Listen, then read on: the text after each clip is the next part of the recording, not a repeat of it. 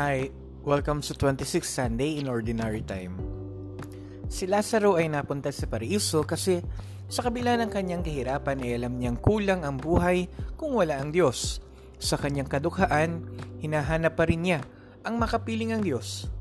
Kaya nga, sinundo siya ng mga anghel ng Diyos at dinala sa piling ni Abraham dahil nakita ng Diyos na imbis na magreklamo sa mahirap niyang buhay, ay hinana pa rin ni Lazaro ang presensya ng kanyang Panginoon.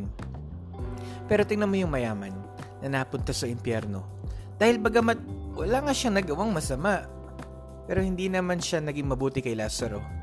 Wala siyang pakialam kay Lazaro na sumisimbolo sa mga mahirap, may sakit at mga tinatapakan ng lipunan. Dahil sa dami ng pera at pag-aari ng mayaman, hindi na niya hinangad mapasapiling ng Diyos. Eka nga eh, he's got everything na eh. Kaya hindi na siya nakinig sa Diyos at hindi na siya sumunod sa mga utos. And it was too late for him to realize that.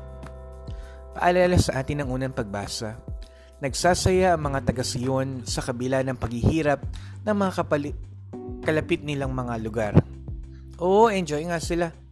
Nahihirapan naman ang mga iba, ang tao sa paligid nila. At anong sabi ng Diyos? matitigil na ang inyong pagpipiging at pagsusaya. Kasi they live their lives na parang walang pakialam sa pinagdadaanan ng mga tao sa paligid nila. Para bagang mga inconsiderate. Minsan sa sobrang saya natin, hindi na natin napapansin na meron palang mga taong naghihirap sa paligid natin. Andyan pala sila sa sa harapan natin. Pero hindi natin napapansin kasi nag enjoy nga tayo eh. Meron namang iba, natutuwa mismo sa paghihirap ng iba. Sa German may salita na Schadenfreude o kaligayahan sa paghihirap ng ibang tao.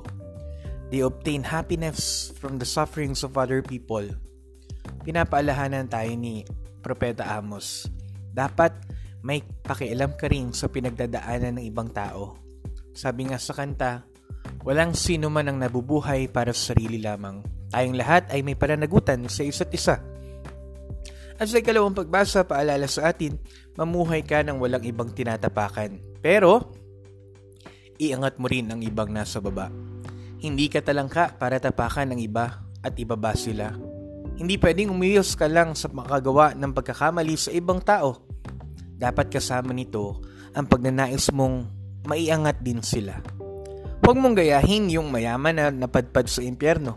Wala nga siyang ginawang masama wala din naman siyang ginawang mabuti. Remember, avoiding evil is not good enough. Avoid evil and always do good. Nawa, mga kapatid, sa mga susunod na Lazarong darating sa buhay natin, maging handa tayong maging extension ng mga kamay ng Diyos upang mayakap natin sila at sama-sama tayong makarating sa langit. Amen. Thank you for listening